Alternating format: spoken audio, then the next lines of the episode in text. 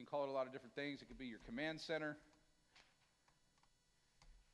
But it is the throne room of God. And John in chapter 4 says, after these things, and we know we've looked at the first chapter to see what he's meaning there, is from this point forward, the church age is over. From this point forward, everything else is future tense. And it's a beautiful trip out on this is John gets time traveled. He goes out of into whole different dimensions. He goes into into the spirit realm, just like Jesus when he was resurrected, he was in a whole different body, in a whole different way. He was could be tangibly touched. He touched, he felt, he smelled. I mean, you guys see every time after Jesus resurrected, really every time the disciples are around, they're eating. So he's not just a spirit thing that he's eating food. And it's encouraging to me to know that, hey, we're still going to be able to eat food. Right? Right? I mean, that's a good thing. We're going to have marriage suppers. And Jesus is always eating. I don't know if after you pass in the spirit, you're like, you're hungry? I don't know if you, if you even need it anymore, but if it's there and he does it. But John translates into that realm. He tastes, he touches, he sees, he hears. He's, it's not just this little mystical, like, I had a vision thing. He's in spirit, like Jesus, that resurrected form. It's a whole new dimension, all those dimensions. And he's time traveled, so he's outside of the realm of time. He goes from church age, boom, into throne room. That is, that's like time travel stuff, and he does it. And he's experiencing that. Now, he does that in the Spirit. So he says, After these things, I looked. So he sees, and behold, a door opens in heaven, and the first voice, which I had heard like the sound of a trumpet, speaking with me, said, Come up here, and I will show you what must take place after these things. It says, immediately I was in the Spirit. In the Greek, it says, and immediately I became Spirit. That's a little different. And immediately I was in the Spirit. Immediately I became Spirit.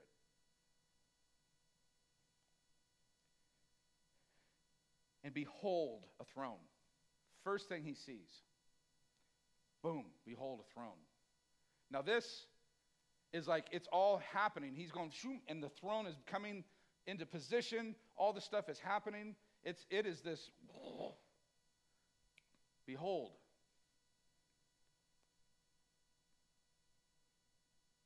And why I'm saying that, it's a little different scenario than what we see when Isaiah sees the throne, when it's written of. This is at a different time. Behold, a throne was standing in heaven and one sitting on the throne. Isn't that beautiful?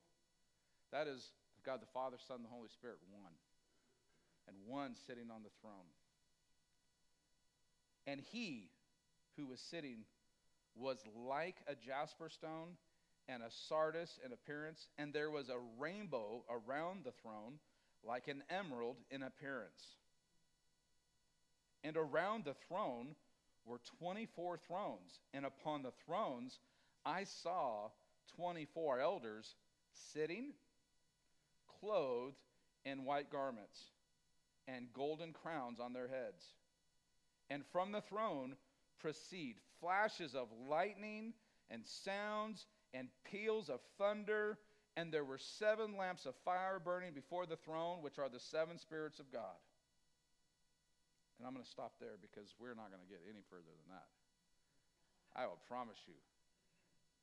You guys, this journey has been something. Every I can't get a few verses, and Revelation is so just magnificent that it takes you back. If you don't know the Old Testament, you're going to just read through a bunch of stuff and not see what's going on. But God wants, and He wants us to see that He is writing and, and wanting us to, He's outside of our time, he, is, he has used 66 books from different authors at different times, and he has interwoven this message, and there's a consistency, and it is mind boggling to see that there is a God of this universe outside of our dimensions wanting us to understand Him and wanting us to see the things that He's laying out before us, and He doesn't want us to miss it. And it is, it is, I'm in, in awe all the time. And I'm, I'm more in awe now of God than I've ever been. And I'm more in awe of His Word than I've ever been. It is so wonderful. So, as we get into this, there's a very simple thing that I have to, we can't go past, and it's and immediately I became spirit. He was immediately changed and caught away to the throne room of heaven into the future tense. And when I began to read that, something came to my mind, and I believe it's from the Holy Spirit. He reminded me that Jesus said that we must worship in what? Spirit and truth. Listen to what Jesus said in John chapter 4, verse 23 and 24. He says, But a time is coming, and even now has arrived. Wow. So he's saying a time's coming, and even now has arrived when the true worshipers, if you got your Bible, say, circle, true worshipers.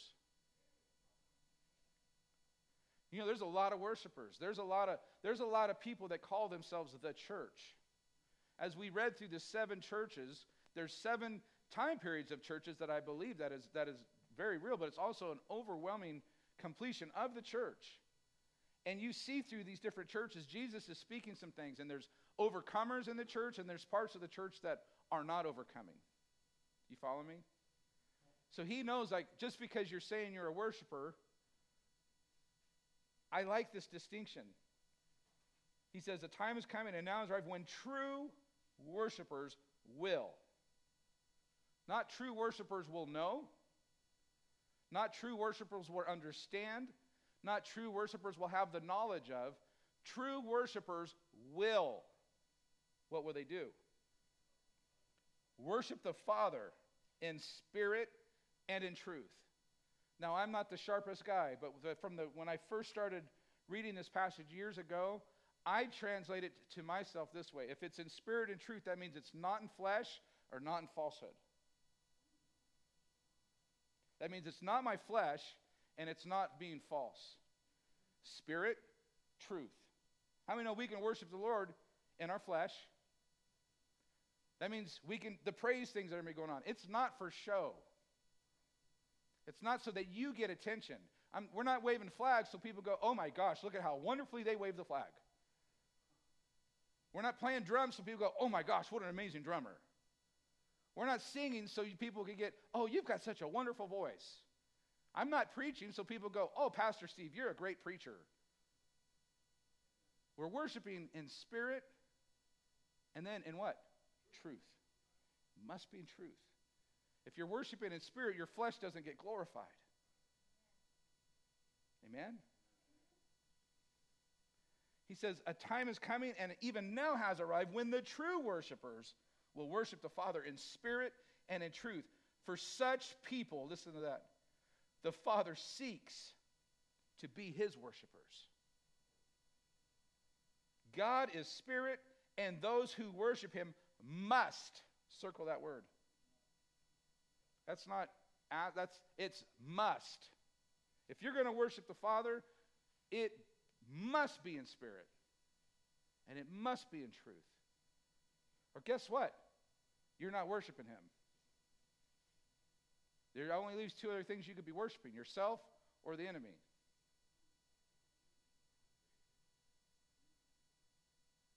There's a lot of churches that never enter into spirit and truth, but they have worship.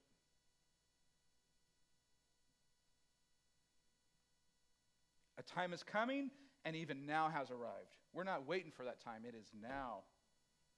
For the true worshipers will worship the Father in spirit and truth. You know what that means? It doesn't matter what you feel like, it doesn't matter. Then you get yourself into a position that I must come in my daily walk, I must worship Him in spirit. I mean, I got to get out of my flesh. My flesh doesn't mean a whole lot to me anymore. Paul said, I've been crucified with Christ. Nevertheless, I, nevertheless, I live. Yet this life I now live, I live by faith in the Son of God who loved me and gave himself for me. So Paul knew I can't walk this walk. I can't worship God. I can't live in the flesh any longer because my flesh was crucified with Christ. Is that, is that what he's saying? I must live in spirit now. I must let the Spirit of God, who resurrected, who lives inside of me, be in charge. I can't give my flesh the out because my flesh will take it every time. I don't feel like it. I'm tired. It might be hot. It might be too cold. Your flesh will cry out, but we got to crucify that flesh. Paul said, I crucify my flesh daily. That's how he worships in spirit and truth. That's how we walk in the spirit, not in the flesh. If we walk in the spirit, we won't fulfill the lusts of the flesh. This isn't a new concept. But Jesus says the Father's looking for worshipers who will, not who will read about, not who will sing about, who will do this.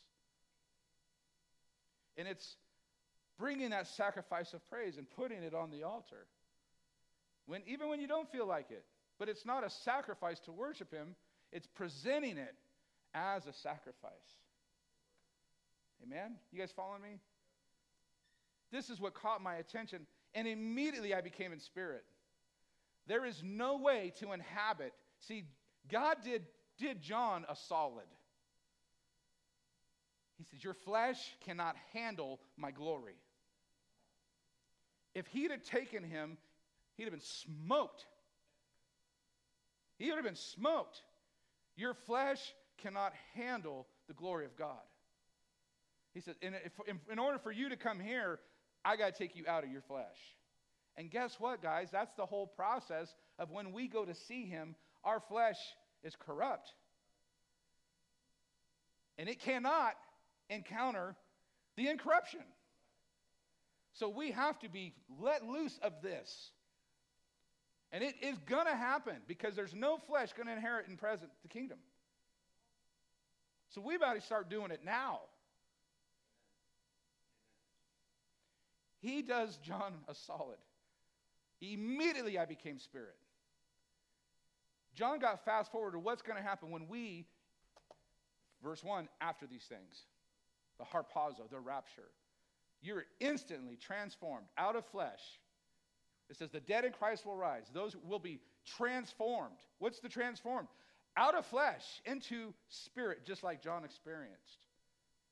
Able to know dimensions, no boundaries in the dimensions that we experience now.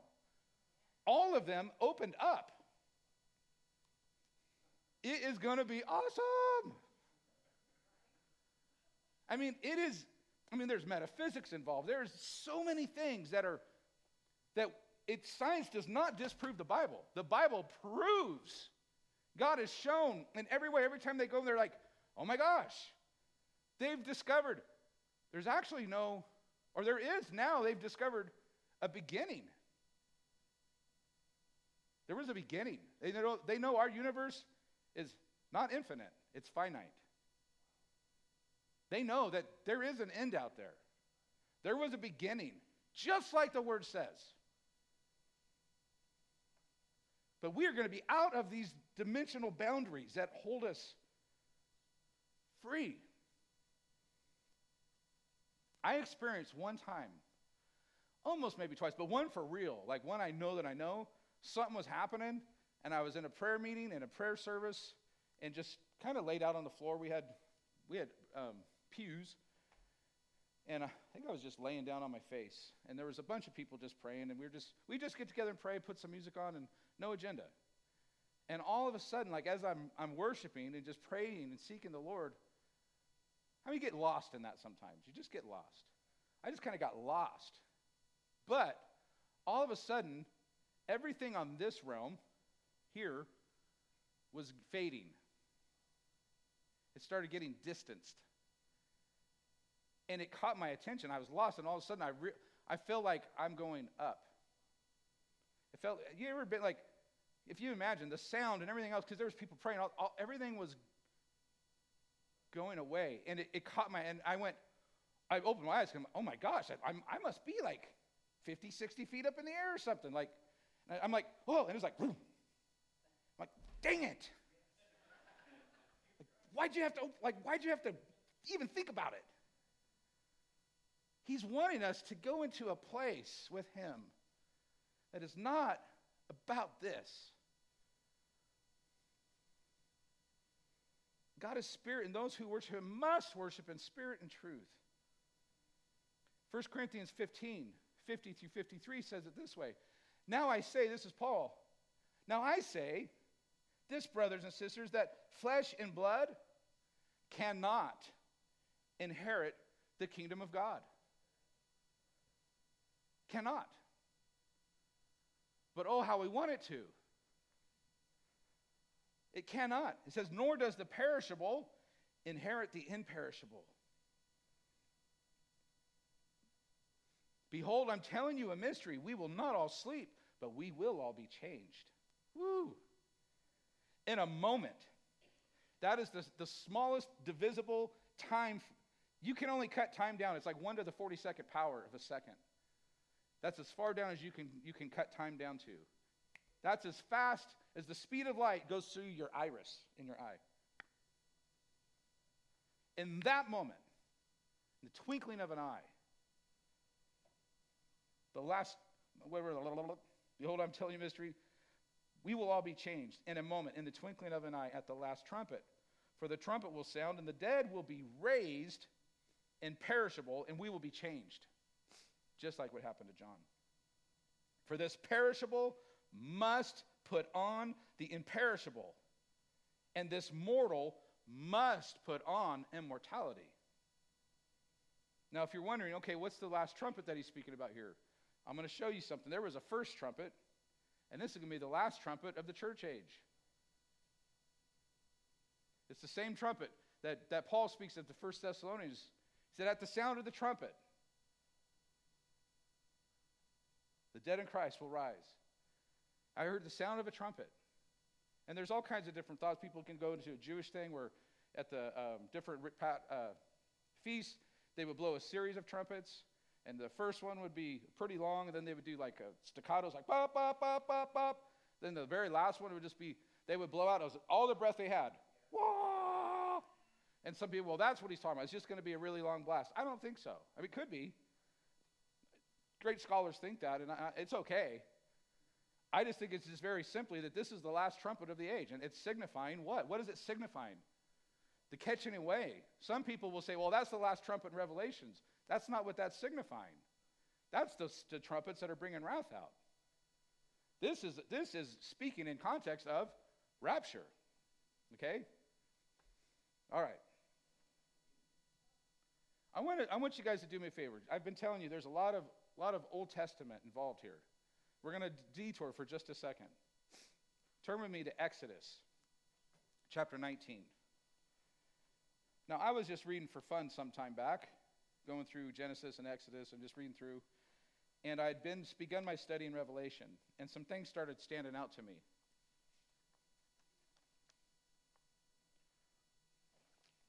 I'm reading out of this out of King James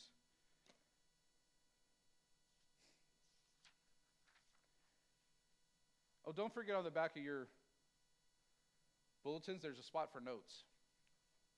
How many been using those? Good. Praise the Lord. We didn't have that before. Hallelujah.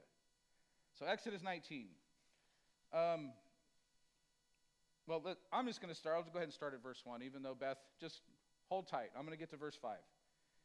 In the third month, when the children of Israel were gone forth out of the land of Egypt, the same day came they into the wilderness of Sinai. For they were departed from Rephidim and were came into the desert of Sinai and had pitched in the wilderness, and there Israel camped before the mount. And Moses went up unto God, and the Lord called unto him out of the mountain, saying, Thou shalt, thus shalt thou say to the house of Jacob, and tell the children of Israel, You have seen what I did unto the Egyptians, and how I bare you on eagle's wings, and brought you into myself. Now therefore, here verse 5 if ye will obey my voice, listen what he said, if ye will obey my voice indeed and keep my covenant, then ye shall be a peculiar treasure unto me above all people, for all the earth is mine. Now that sounds pretty good. You see the if and then. I would circle that. When you hear the Lord speak if and then, that means there's some, some things that we're going to have to do, right? If you do this, I will do that. He goes on, he says, And ye shall be unto me a kingdom of priests. Wow, that got my attention. What does he tell us in Revelation chapter 1? He calls us, the church, a kingdom of priests. Now, this isn't, this isn't replacing, this is just where this first thing started that we're going to look at. And he said, I want you to be, or shall be unto me, a kingdom of priests and a holy nation. Peculiar, peculiar, right? These are the words which thou shalt speak unto the children of Israel. And Moses came and called for the elders of the people and laid before their faces all these words which the Lord commanded him. And all the people answered together and said, All that the Lord hath spoken, we will do. And Moses returned the words of the people unto the Lord. And the Lord said unto Moses, Lo, I come unto thee in a thick cloud, that the people may hear when I speak with them. I wonder why he came in a thick cloud. You think that's a barrier? Like, I'm going to protect you from some of my glory. I'm guaranteeing you. He's helping them. Yeah, you need some protection. That's why when the priests would go into the Holy of Holies, they would take the, they would take the incense and they would fill that place up with smoke and, and build a barrier between them and the presence of God. That will come later. He says, And the Lord, verse 9, and the Lord said unto Moses, Lo, I come unto thee in a thick cloud, that the people may hear when I speak with thee, and believe thee forever. And Moses told the words of the, of the people unto the Lord. And the Lord said unto Moses, Go unto the people and sanctify them. Circle sanctify them. Today and tomorrow, and let them wash their clothes. Pay attention, verse 11, and be ready.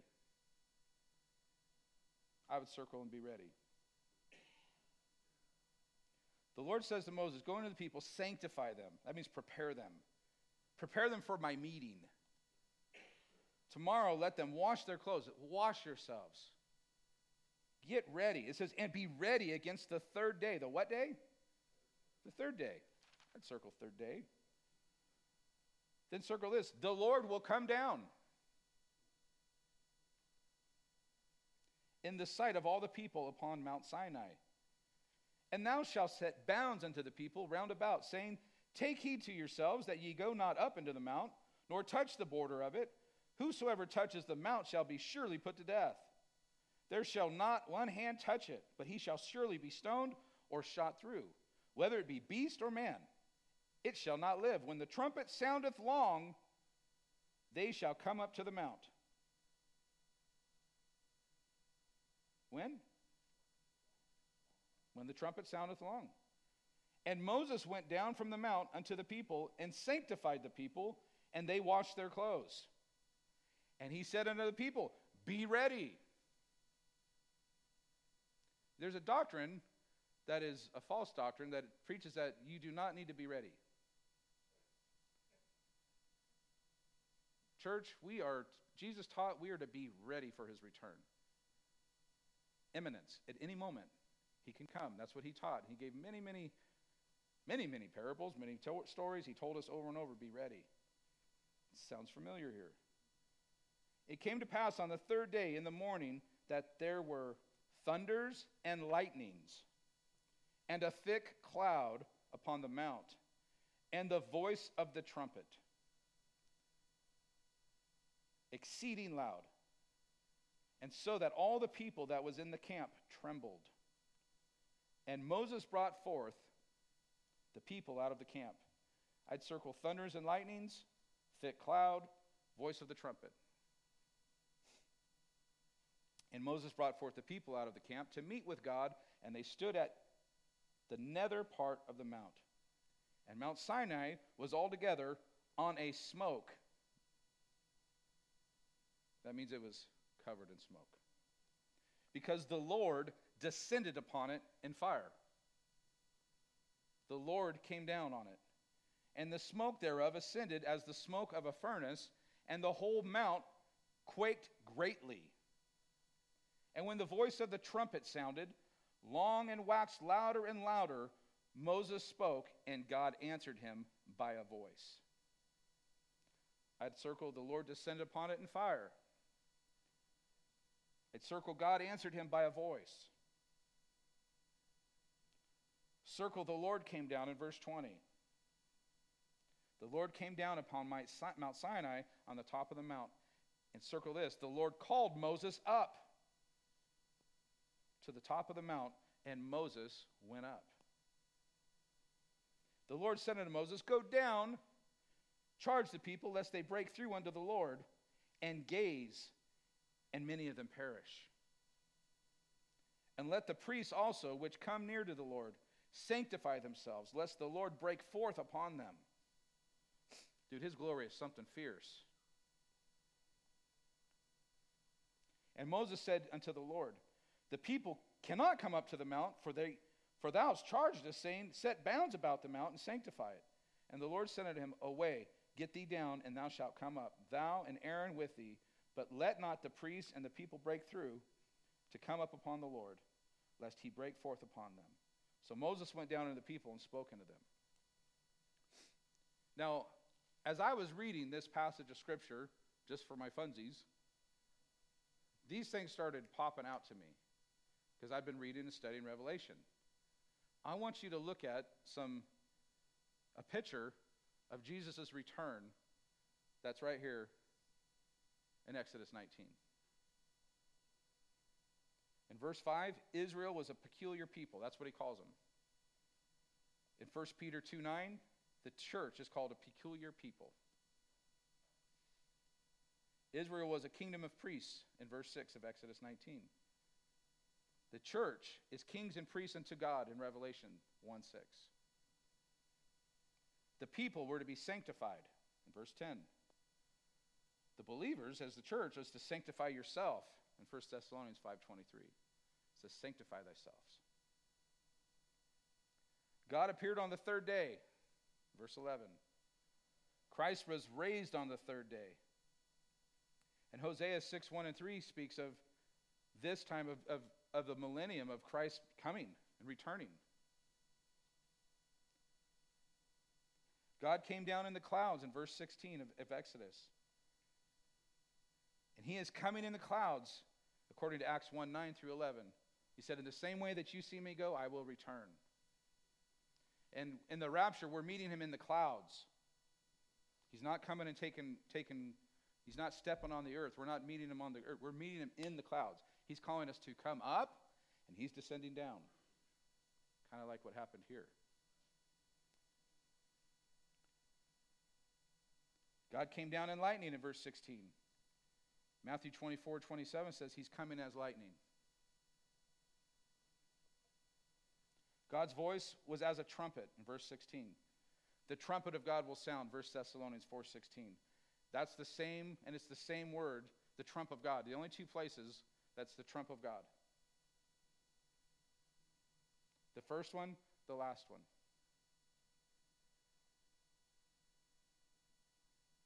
God answers Moses in a voice, verse 19. 1 Thessalonians 4:16 says that he will speak in a voice and it'll sound like the voice of an archangel.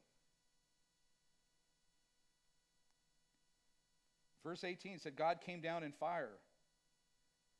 Well, 2 Thessalonians 1 7 through 10, speaking of the rapture, says Christ returns to earth in flaming fire. And speaking of the second coming, God descends from heaven. In verse 20, he comes down. Christ will descend from heaven, 1 Thessalonians 4:16. God called Moses up, verse 20. The saints will be caught up, 1 Thessalonians 4:17. You can't make this stuff up. He wants us to see this is the plan. This is the plan. This is the plan.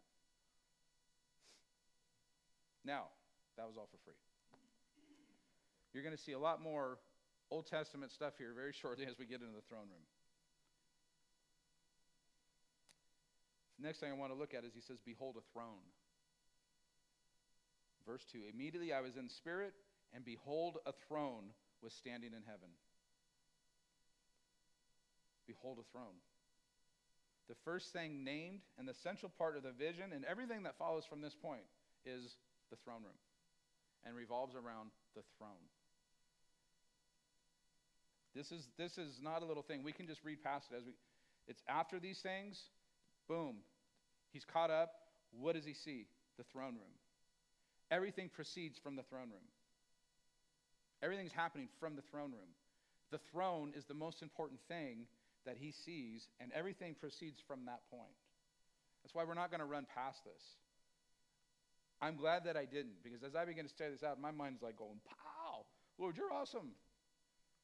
Among the last words, now, now remember this, among the last words of the previous chapter, the last words to the last of the church. You remember what he said to the overcomers? He said, He who overcomes, this is the last one, he who overcomes, I will grant to him to sit down with me on my throne, as I overcame and sat down with my Father on his throne. We're not going to make it there, but remember I told you, you need to be studying 24 elders. You studying the 24 elders? You looking into that? Be looking into that. Do some homework on that because next week we're going to get into that. But I have to say, in that throne room, he says, he starts referring to the throne. It made me think, oh man, the last thing he said. We're going to be seated with him. He doesn't describe the throne. It's very, it's very interesting to me as John is, he doesn't give a whole lot of detail of the throne, so we're left to think of the power and the authority. That's what, that's what the significance of the throne is, is it's a seat of power and of authority. Amen? I hope you agree with that. he doesn't describe it, so, so we understand that it's, it's the, the main important thing we're supposed to see is the power and authority of which the throne is a symbol. It is left as an undescribed and perhaps indescribable seat of grandeur, greatness, majesty, and dominion. And I'm going to say, I believe that's 100% true as he begins to describe God on the throne. He says, and upon the throne, one sitting. Now, I love how he, when he goes to describe the one, the God, the Father, the Son, he doesn't give shape, form. He's, this is blowing his mind. John does not give mention of a name or of a figure described, like he does in the first chapter of Revelation. He gives specific details of Jesus. His eyes are on fire. John doesn't give mention of a name or a figure described of the throne, or he says, but we know what is meant. John was overwhelmed and in awe. Would you agree? And by his words, we know this. He was looking upon an unnameable, indescribable Godhead in which Father, Son, and Holy Spirit are of the same substance and essence and the same. Each of the three persons entirely possessing the one nature. He is, I saw one sitting on a throne. Now, listen to how he goes into describe this. John is trying, he's trying best he can to describe God. How many know it says God is light? Like there's so many different clues that tell like what we have pictured of God and how we are so easily can take like God is here, Jesus is over there, the Holy Spirit's they're always one, completely in one. It's they're all the same essence. They're sharing of each other perfectly in unity, but they're all possessing one nature. Jesus, have you seen me? You've seen the Father. So, whatever we saw Jesus, that's the Father. He's doing it. I don't believe Jesus was separate on the cross. I believe the Father, Son, and the Holy Spirit were crucified on the cross because they're one. I don't believe God was sitting way up off the, the Father going, Man, I can't have anything to do with my son now because he became sin. Stop it. They're one. Anytime you take God or the Father, or the Holy Spirit out of one another, you done screwed up. You got to get a new theology. Can you go, I don't understand that? Yes, I do that a lot, but there's some things that I know. God's one. That was for free. John's trying to describe God the best he can. It's like trying to describe that, what I just described. They're three people, yes. They're in one essence, sharing of each other, completely in unity. They're three, yes. They're one, though. They're three in one. So John's describing what he sees the best he can. And he's being overwhelmed. What's he overwhelmed by? He's overwhelmed by thirst right now. My voice is starting to get to where I'm not going to be able to talk. Forgive me. So he's overwhelmed, and he begins to speak and share what he sees. He's overwhelmed by the presence. You guys ever been overwhelmed by the presence of God? I can't believe he's even standing because the only reason he's standing, he's not in flesh. Has your flesh ever been overwhelmed by the presence of God? Mine has. I've, I've not had no one push me, touch me, and I just, boom, was out in his presence. Now, I've had people try to do that. Don't let no one push you down. If God wants you down, He'll knock you down. I had people try, and I just grab a hold of the, the chairs in front of me or the pews and just look them straight in the eye. Look, you're not going to push me over. You can pray for me all you want, but quit pushing. But the Holy Spirit, when you become overwhelmed in His presence, I don't care how strong you think you are. Buddy, if He wants you down, you're going down. And it's a beautiful thing. So John is like overwhelmed in the presence and glory of God. And he does the best that he possibly can and describes. I want you to understand something too. From this point forward, everything that John begins to describe and names that are used for God are all Jewish. From before this, all the descriptions to the church are everything that come out of chapter 1. Everything from this point forward is all Jewish. And we'll get into that a little bit later. What, you, what am I saying, Pastor Steve? He begins to use all the names and terminology the Lamb of God, the Lion of the tribe of Judah. Everything is Jewish in nature. I wonder why that is. Now, watch. It starts even here. What does he describe? He says, and he was sitting, was, and he who was sitting was like a jasper stone and a sardius in appearance. And there was a rainbow around the throne like an emerald in appearance.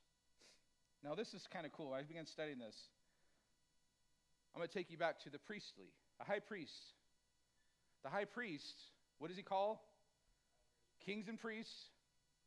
The high priests wore priestly garment. They had a, a plate and a patch that sat over them, and they were stones the 12 tribes. And the tribes, the sons of Jacob, each stone was given. Now, it's kind of interesting. Jewish people would understand this. He names these stones. The first stone in the high priest's breastplate just happens to be the sardius. It also represents Jacob's first son, whose name was Reuben, whose name means, Behold, a son. That's how it starts. Behold, a son. That stone that he says, in this appearance. Now, I wonder what the jasper stone would be then. It's the last stone in the high priest's plate. Are you following me yet? And his name would be Benjamin on that stone. And Benjamin's name means son of my right hand. Behold, a son, son of my right hand. Where's son of my right hand at? On the throne. Behold, a son. He's born in the earth. Son of my right hand. Where's that at? All the way back to the high priest. You think he's trying to tell us something? You think God is, is, is saying, Look, I'm the first and I'm the last. You follow me? I'm the first and I'm the last. I'm the, behold, a son and I'm the Son who sits at the right hand. All of that from that. This is all through the book of Revelation.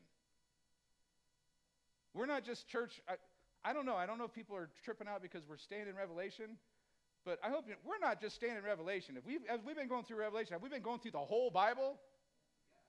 Okay. Are you learning anything? Okay. Because I tell you what, I am. I've never been more excited in my life to study the Word. The order of the stones on the high priest's breastplate reminds us that he is the first and the last, the Alpha and the Omega, the beginning and the end. We got to know that. Above the stones were written the names of the leaders of the tribes of Israel. Reuben means, Behold a son, and Benjamin means, The son of my right hand. The imagery is that Jesus is the Son of God, and he sits at the right hand of Father. As we get into the to the beasts and the faces of the, fe- the beasts, you're going to be blown away of what God is trying to show us. And, and, and He has not been hiding what His plan was from the beginning. Jesus is from beginning to end through the Word. And God's plan was from the very beginning, from the foundations of the world, that His Son would come and be a Redeemer.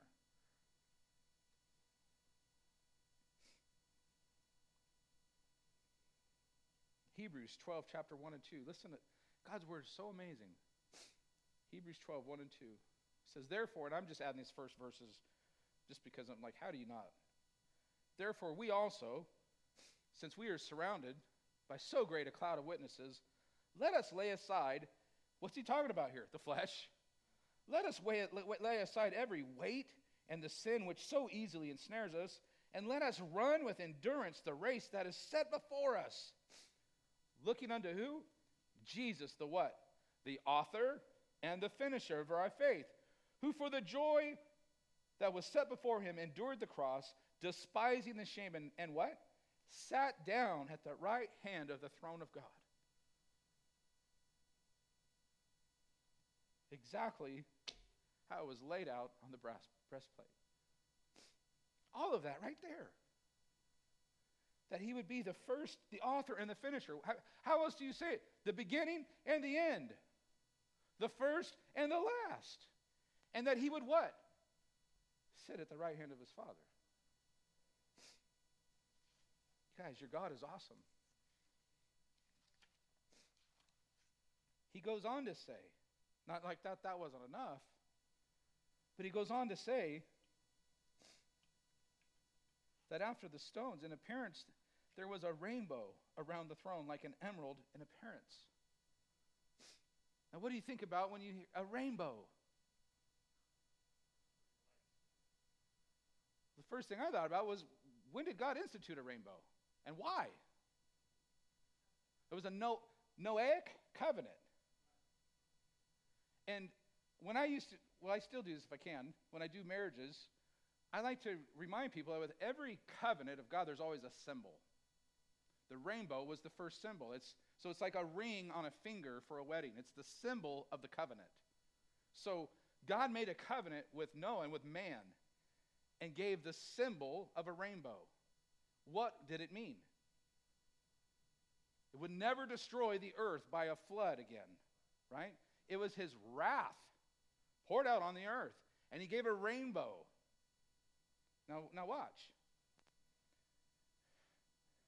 And there was a rainbow encircling the throne in appearance like unto an emerald. Now, that word rainbow can also mean like a halo.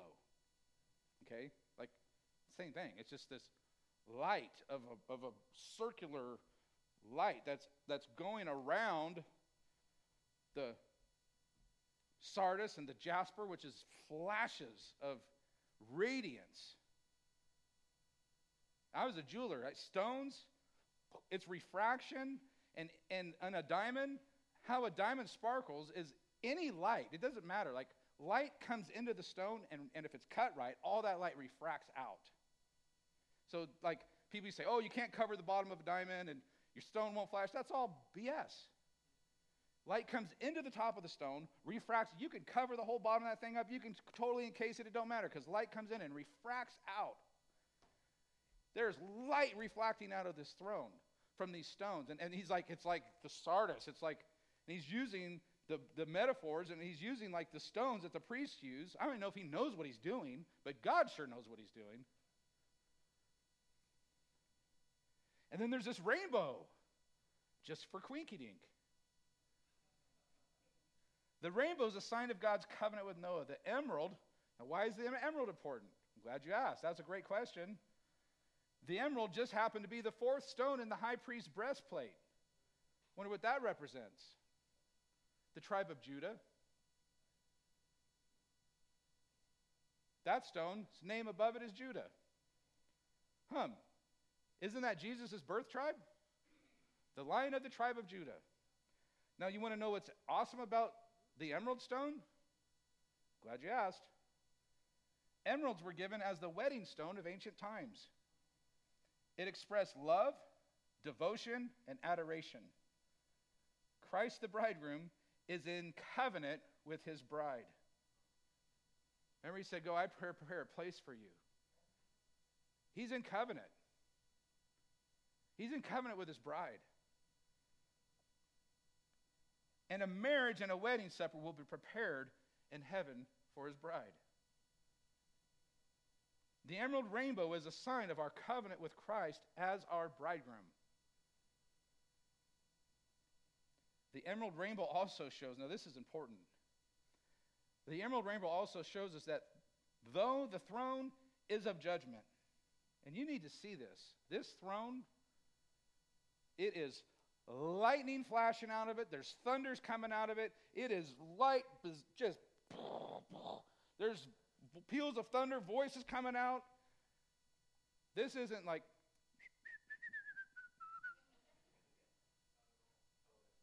This is a throne of judgment.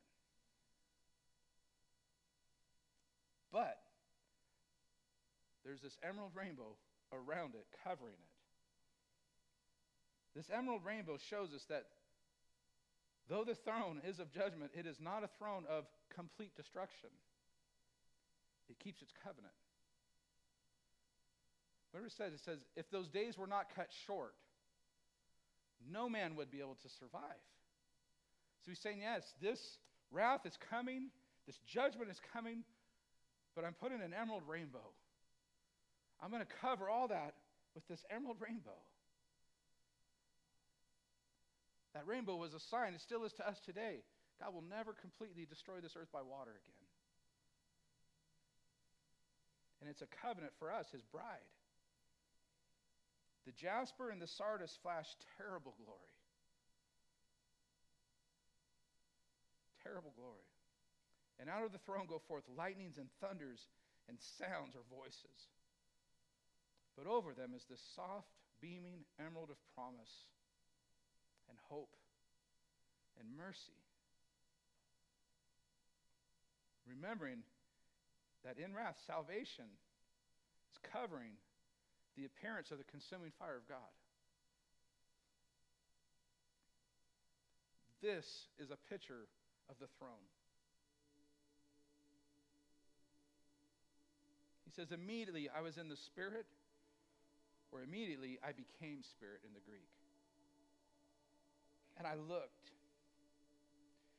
Behold, a throne was standing in heaven, and one sitting on the throne. And he who was sitting was like a jasper stone and a sardius in appearance. And there was a rainbow around the throne like an emerald in appearance. And around the throne were 24 thrones, and upon the thrones I saw 24 elders sitting, clothed in white garments and golden crowns on their head. And from the throne proceed flashes of lightning and sounds and peals of thunder. And there were seven lamps of fire burning before the throne, which are the seven spirits of God.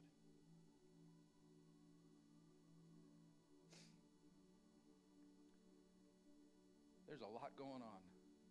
There's a lot going on as we go through chapters 4 and 5. I don't think God wants us to miss it. Now, I don't know how long detailed we're going to go through the whole book. But I know I'm not cutting short through this throne room. I know that. because we need to know who are these elders. We need to know all of the things that God is trying to tell us. Amen? So that we can understand who we are. We can understand his plan for this earth, his plan for his people, what his plan is for the Jewish people, his mercy. God is so merciful. We can get so caught and think, oh, and we just portray, portray this God of wrath. His wrath has been being stored up for a long time. But even in this time, Daniel's 70th week, you see his mercy. That he's given people a chance. And I, I, it could be possible that more people will come to the Lord through that than are coming to the Lord right now. I don't know that to be so. But God's merciful. And I'll tell you what, if that don't get your attention, if the Jewish people who have missed their Messiah begin to have the shaking of all shakings, and church, we're experiencing the shaking.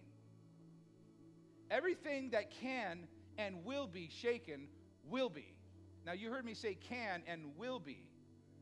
There's, and we're seeing it. We're seeing it on the news right now. We're seeing everything that can be shaken, everything that can be touched, anything that we think that thought that couldn't be touched has been touched.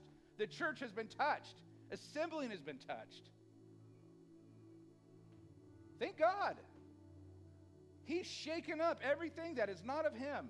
And He's wanting everything that's not of Him, everything that's of flesh, to fall by the wayside so we can worship in spirit and truth. Now, what can't be shaken? The kingdom. The kingdom can't be shaken. But this earth, oh, it's going to shake. And it's just beginning to shake. This place is going to shake, rattle, and roll. We shouldn't be surprised. We shouldn't be surprised. There's been tribulation on the earth for a long time, but there's going to come a point of great tribulation. And there's been tribulation that has come from man. The church is born in tribulation. The church has been born in being persecuted. The church is birthed in that, and it's always survived and thrived in it. And all over the world, there's been more persecution, more tribulation happened in this last century than all the history of the church. And America hasn't tasted much of it. Now, I'm not going to be a doom and gloomer. I don't know. I don't think we're, we're exempt. But here's what a lot of people forget this country was founded on Judeo Christian principles. This country was founded on the, the belief that all men are created equal, that all men have been given inalienable rights. I mean, all of the rights that this country stands for from our forefathers meant that they were given by God. And not Allah, not Krishna, not Buddha, God. God the Father, God the Son, God the Holy Spirit, the one God, the one true God one and only God. So maybe this country is just a little special to the Lord. That doesn't mean because Israel's been real special to the Lord too, that he hasn't brought discipline to those whom he loves. But I'm not going to sit there and tell you, well, until America repents, he, God will have to repent to Sodom and Gomorrah. Well, Sodom and Gomorrah wasn't founded on Christ. Now, I do understand that there's judgment. When you sin, there's always a wage of sin, which is death. But I'm not going to be a doom and gloomer and tell you that, well, America's on, we're going down the toilet. I don't know that. But I know God. And I know He's faithful. And I know what His Word says to us and the promises that He has to us and the signs that He's given us. And He said it over and over and over and over. Here's what I know I got to worship Him in spirit and in truth. I need to let go of everything else that's vying for my attention to get me out of spirit. I've got to sacrifice stuff and put it back on the altar if I'm carrying it again. If when that moment, when I was transformed and I went from death to life, all the things that didn't matter at that point, because I'll tell you what, there was a big list of them nothing else mattered when I got saved. Nothing else. Except for Christ and, like Paul said, Him crucified. That resurrection life is all that mattered. That's what we got to get back to. That we count ourselves as dead. I've already been crucified with Christ, so what am I worried about? He is the resurrection. He is my source of hope. He is my source of life. He is the air I breathe. He is the song I sing. I'm looking forward to that day. That day. Whether it be by death or whether it be by rapture, I'm looking forward to that day. That's my blessed hope. Because I've already died to this earth. I've already died to this, the plans and to the hopes and the dreams that this world has to offer. Incorruption cannot inherit, or that corruption can't inherit incorruption. Aren't you glad? So let, let go of it now. Get in spirit. And know that your God is awesome. Your God is awesome. Church, your God is awesome. He wants us to know hey, I'm the beginning and the end, I'm the Alpha and the Omega. I got all this covered. I'm the one who came in, and I'm the one who's coming. Amen? Let's pray. Lord,